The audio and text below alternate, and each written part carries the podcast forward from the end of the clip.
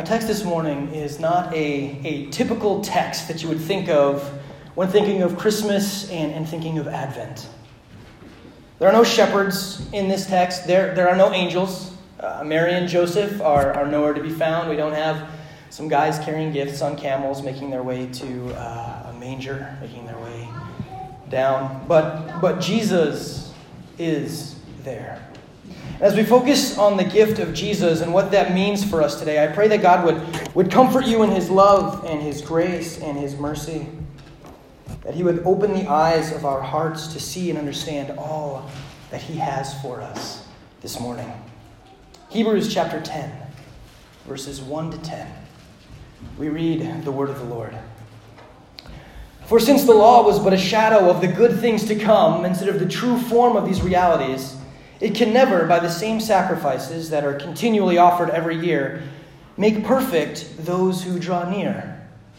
Otherwise, they would n- not have ceased to be offered. Since the worshippers, having once been cleansed, would no longer have any consciousness of sins. But in these sacrifices, there is a reminder of sins every year. For it is impossible for the blood of bulls and goats to take away sins. Consequently, when Christ came into the world, he said, Sacrifices and offerings you have not desired, but a body you have prepared for me. In burnt offerings and sin offerings you have taken no pleasure. Then I said, Behold, I have come to do your will, O God, as it is written of me in the scroll of the book. When he said above, You have neither desired nor taken pleasure in sacrifices and offerings, and burnt offerings and sin offerings, these are offered according to the law. Then he added, Behold, I have come to do your will. He does away with the first in order to establish the second, and by that will we have been sanctified through the offering of the body of Jesus Christ once for all. Thus ends the reading. Let's pray. God, we thank you for your word, for your word is truth. God, I pray that you would speak through your word today, that you would perform the miracle that feeds our souls. Pray this in your name. Amen. So I, I don't know about you guys, but for me, it's it's a little hard to believe that Christmas is only a few days away. Like it's not far. Uh, some of us have probably already begun a lot of our Christmas like celebrations, a lot of the, the traditions and stuff. It, it, it always seemed like it always seems like it's like a far like it's, it's so far away especially like as a kid it's like ah, it's never gonna get here and then bam it's like it's right there and I, I have all the presents that I, I haven't picked up yet that I was supposed to, but it's, it, it's, it ends up being a mess most of the time. But it, it comes so fast. And it seems like at the end, we're just trying to jam all of the things that we want to do into just a few days. We got to get all the cookies baked. Know, we got to go and, and see this. We got to go do that. We have all these things. Oh no, it came up too fast, and now we're just like trying to jam everything like all together so we can get in all the things that we want to do in in the holidays that it, it can feel sometimes that we don't have time for all the Christ, Christmas traditions that we love. Do you, have, do you have any Christmas traditions at your house? Do you have things that you do during, during the holidays that you just, that you just loved? We've, we've picked up a few over at our house over the years, but my favorite tradition, if I mean if it can be called that, because I'm sure most people do it, but I, I love like sitting down on the couch in the morning on Christmas morning, because we, we, we open our presents in the morning on Christmas Day as opposed to uh, on Christmas Eve, which I found is, is something that's fairly popular around here. But, but when I was growing up, it was always Christmas morning, so I love like sitting on the couch on, on Christmas morning. I, I go down before the kids, Karen and I go downstairs, and that's like you kind of yell up the up the stairs and all right, you can come on, like all just the pitter patter of the feet like running down and like seeing the presents for the first time because we can't like put the presents out days before or, you know, oh, I accidentally like threw a ball into it and I had to open it. Like that. Yeah, so we, we put them all under the tree on Christmas Eve after the kids go to bed. And so they come down the first time. That's when they get to see the presents and just like the look on their eyes and the, the, the joy. And it's just awesome. I love just sitting there and watching them do that. And part of that is because I love to give gifts. I, I love to give gifts. And, and when you give gifts, you know, part of what you're doing is you're trying to get something that the other person is going to want. Like that's that's a big part of, of, of giving gifts. It's also like it's part of the challenge. Am I going to be able to outthink the person I'm giving this gift to? Will I be able to, to guess what they want? Maybe they don't even realize that they want it, or maybe even like need it. So I can surprise them with something that they'll like, something that will suit them, something that will please them, but it's still going to be a surprise. You know, we, we get like Christmas lists. I, I kind of like to look at the list and then deduce from that maybe what, what, they might want. Because it doesn't seem as fun, like just buying a thing off the list. I like the, the challenge, the thrill, the surprise of trying to find something, trying to surprise the person that I'm giving a gift to. I've been, I've been teasing my boys about their gifts this year. You see, because I've, I've got to watch my Seahawks on Sundays, we've had cable for the first time in like their lives. Uh, previous to this, we've, we've pretty much just watched Netflix or movies that we own. And so, with this introduction to children's programming, they've also been introduced to commercials. And I kind of forgot, like, how much programming, particularly like Nickelodeon and like Disney Channel and those things, how, how much that pro, like those commercials, they focus on toys for kids. I, I mean, I remember it when I was a kid, like watching Rescue Rangers and TaleSpin and like seeing the guys play with G.I. Joes and be like, yeah, I want that. I kind of thought that that just died off, like that wasn't a thing anymore, and I was real wrong. Like it's everywhere on, on, on those channels, and it's, it's, it's been kind of fun to like watch my boys. Ah, one toy that has caught my eye, much to my, my boys' chagrin, are Hairdorables. And I've been teasing my little men, somewhat relentlessly, that they'll all be receiving Hairdorables for Christmas this year. And so it's like, well, you want to watch the commercials? All I mean, if you want to watch television, the commercials are going to come on. It's just going to remind me that Hairdorables are, are on the way, that they're on the list, and that you're like real excited about this. Like this is something that you really want. If any of my kids were to open a Hairdorable doll on Christmas morning, they would be devastated. Like, it got to the point where there's like, Dad, you can't tease us about that anymore. I'm having dreams that you're giving me a Hairdorable for Christmas, and it's freaking me out. Like, come on, like, I can't even tease you anymore about this? You actually think this is what I'm gonna get you? Maybe I, there's a part of me that really wants to, like, at least have one in there. So they open it up, and it's just like, no, this is the worst. They would be devastated. Have you ever gotten a gift? That you didn't want? Have you ever gotten a gift you didn't want? A gift you didn't like? A gift you wanted to return? Well, we may be thinking of that question as it pertains to Christmas, you know, birthdays and, and boxes that have been wrapped up or, or put in a bag with some paper on it. The question goes a little bit deeper than that. At seminary, my systematics professor, Dr. Bow, had a saying everything is gift.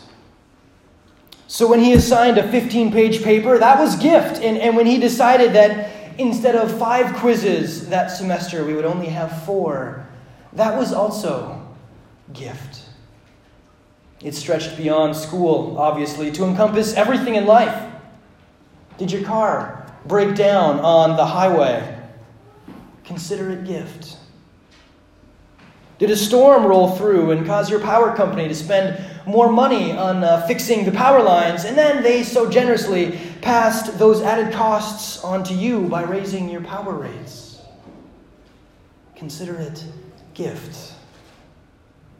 Did you receive a raise at work? Consider it gift. Whether it is a task laid before us, an affliction that has set upon us, a relief that we have experienced or a blessing that we have felt. Everything is gift. And when we look at it like that, we realize that, man, there are a lot of gifts that we would have preferred not to have been given. I just would way rather have not had that. Thank you very much. And like my children calling out in frustration and anger at their father, Dad, we didn't want Hairdorables. Like, that's not what we wanted. How often do we call out to God, God, I didn't want my friend to move away. I didn't want to lose my job. I didn't want my child to get sick. Which inevitably seems to beg the question why would you give this to me? Why would you give this to me? Question is too big for me to answer. And it's not for me to answer. The answer to that question is it's, it's between you and God. But I can give you some insight, provide some context for the answer to that question. The first is that it's a gift, and you do not earn a gift. Whatever trial you are going through, it is not because God is smiting you. It's not something you earned, for it has been given to you. You don't get to take credit for the struggles that come your way, just as you don't get to take credit for the blessings that you are given. It is a gift. Can we all just like sit in that for a moment? Rest in that.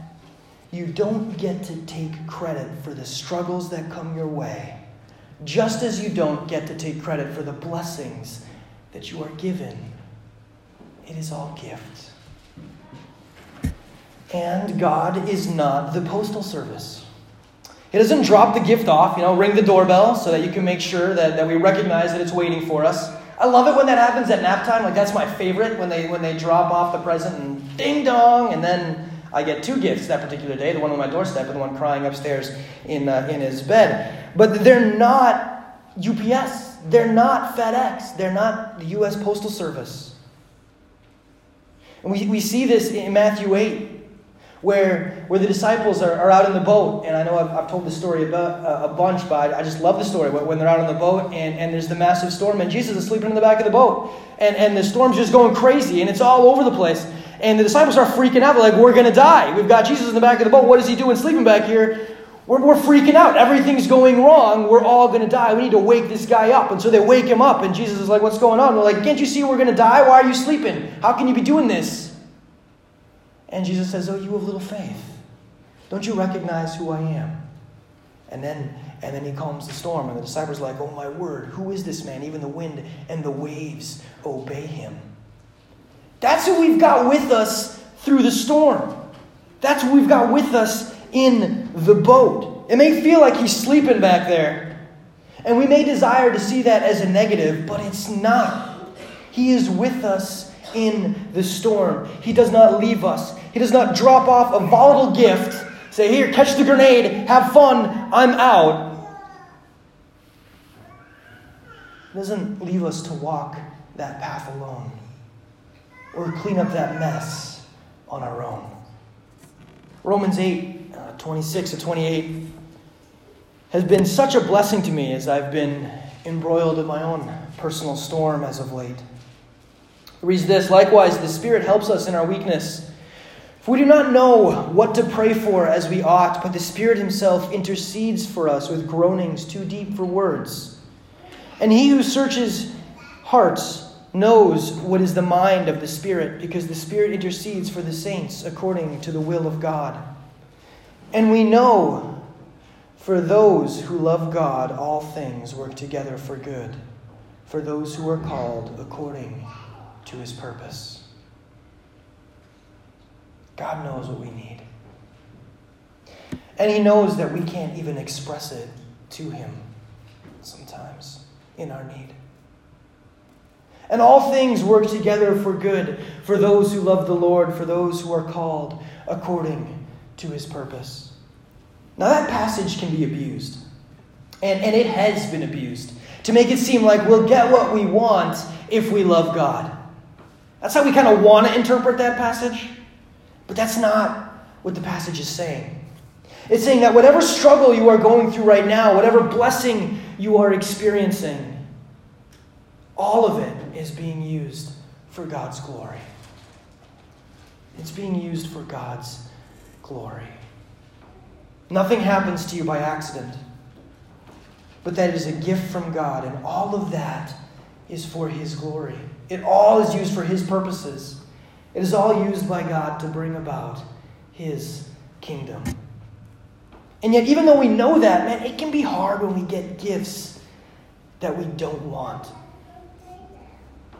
Remember, man, I was I was probably about eight or nine. I think it was about nine, and uh, we had done the whole, you know, I, I came down the stairs and my parents were the ones on the couch, and I was like super excited because underneath the tree was this big gift and it had my name on it. And it was a bigger gift than I had like gotten in like ever. And I was super ecstatic about getting this this particular gift. And I saved it to the end because I was like, that's how I do it. You know, I, I eat all the things I don't like first, and then I get to enjoy like the pudding or whatever it may be afterwards I'm, I'm excited about. So the vegetables get either thrown out or eaten first, and then I eat all the stuff that I like. Like that's just kind of how I do things. So I save delayed gratification, I believe they call it, but I, I saved this this package until the end, and I opened it up. And it was like my, my heart just fell out because my mother had given me a set of blankets. It was, it was blankets and sheets and it was like, Are you kidding me? Like, this is what I get for Christmas? I get blankets and sheets. I mean, that's. That's wonderful for like a Tuesday, mom. But we're, we're like, this is Christmas. Like, I'm, I'm supposed to be excited about this. I was so not happy Uh, about I mean, you try to put on a good face because it's Christmas and you don't want to like destroy your mother. Hopefully, she's not listening to this right now, but we've kind of had this conversation before a little bit. But I, I was not excited about getting a bedspread for Christmas. And this was my like big gift. Like mom was super thrilled to give me this gift. And I was like, what? I didn't even know what it was at first. I was like, where's the toy? Like, how do I turn it on? And then, no, no, Daniel, it's blankets. And it's going to be really comfortable. You. What? We we did this thing at our house where we would we had like I mean this is dating me a little bit, but we had like this Sears catalog. I guess now you'd have like your Amazon wish lists probably is, is how that would happen. But we had this Sears catalog that would come to our house probably around like early December and, and all the kids, we'd get around and we'd write our names on the things that we wanted. And it was mom and dad's way of kind of getting an idea as to the things that we wanted. And so you'd go through, and I mean, if there was like Nintendo or and G.I. Joe's or Legos or something like that line, my name was like written all over those things. And you always knew where the hot tub page was because all of the kids' names were written on like the hot tub. Even those that couldn't write their own names, we made sure that they got on there. So the mom and dad knew this would be a great idea. Like if you really wanted to surprise us this year, hot tub, that's the way to go. My name was never written on blankets and sheets. Like that was, it was never there. If I had been thinking ahead or had had any idea, I would have just taken that paper out of this year's catalog and put that somewhere where we could forget about it forever. My name was never written on, on blankets and sheets. You know, Nine year old me was so disappointed with that gift. And I, I tried to put on a brave face. I tried. But I, would. I mean, mom, mom knew. I mean, she could look at me. She just knew that I would have rather had, you know, the new Transformer or the G.I. Joe, a Nintendo or that Lego set. And despite all of that, I mean, she knew before she gave the gift that that's what I would rather have. But despite all of that, she still gave me blankets and sheets. As we turn our focus towards Christ, as we see Christ in this passage, as we look at his birth and his life, and the response to his teaching, to his message, it is clear that Jesus, that little baby in the manger, was not the gift that people wanted. People were expecting a conqueror, they were expecting a, a political ruler who would free them from the Romans, establish a, a Jewish kingdom again, and fulfill the promises as they understood them that were made in the Old Testament. This is what they wanted. This is the gift that they were looking for. This is the king that was supposed to be coming. This is what was supposed to be wrapped up and put underneath the tree. This was supposed to be their present, their gift from God. The years of suffering and slavery and living without a homeland, that would all be made okay. It would all be justified once their ruler came and their kingdom was established. This is what they wanted. This is what they expected. And that is not at all what they got. Not according to their expectations, anyway. They didn't understand that, that Jesus, even though he wasn't the king they wanted, that he was the king that they needed. He was the king they needed. Because they had been living under a placeholder. To make up for their sins, for the wrongs that they had committed, they would sacrifice animals. The type of animal, that would depend on your income level. It could be a sheep, it could be a dove, it could be a goat, it could be a lamb, but they had to be spotless. They had to be worth something. And you take this animal to the temple and, and you give it to the priest, and the priest would sacrifice it to appease God for the wrong that you had done. This was what society, like, this is, this is what they operated under. This is how they worked. This is how they dealt with sin. But that system was never intended to be the final system. It was not intended to be the final answer for sin in the world. Our passage this morning talks about that. Our passage says that the sacrifices, these animals, that these animals that were sacrificed year after year, they cannot fulfill the law. They can't make the person perfect. For if that were the case, if they could make a person cleansed of sin, then they wouldn't have to keep sacrificing them. It would be a one time thing and not something that is repeated over and over and over again. Verse 4 just stuck in my brain as I digested it. For it is impossible for the blood of bulls and goats to take away sins. The animals couldn't do it. And, and, our text continues. Consequently, when Christ came into the world, he said, Sacrifices and offerings you have not desired, he's, he's talking to God, but a body have you prepared for me. In burnt offering and sin offerings you have taken no pleasure. So then I said to Jesus, Behold, I have come to do your will, O God, as it is written of me in the scroll of the book. Jesus recognizes that the sin offerings of the sheep and the goats and the bulls and the doves, they're not doing the trick. And then he says, I have come to do your will, O God. And now we know what that will was and is. Though he was despised and rejected, the gift that nobody wanted, Jesus was the gift that everyone needed. Not just the Jews, but the entire world, all of us. For Jesus lived the perfect life that we could not. He faced every form of temptation. He was confronted with every type of sin, and yet he stayed pure. He stayed sinless. He stayed perfect. And as was the will of the Father, he took the burden of all the sin of all the world to the cross, and there he paid the price for it by dying on that cursed tree.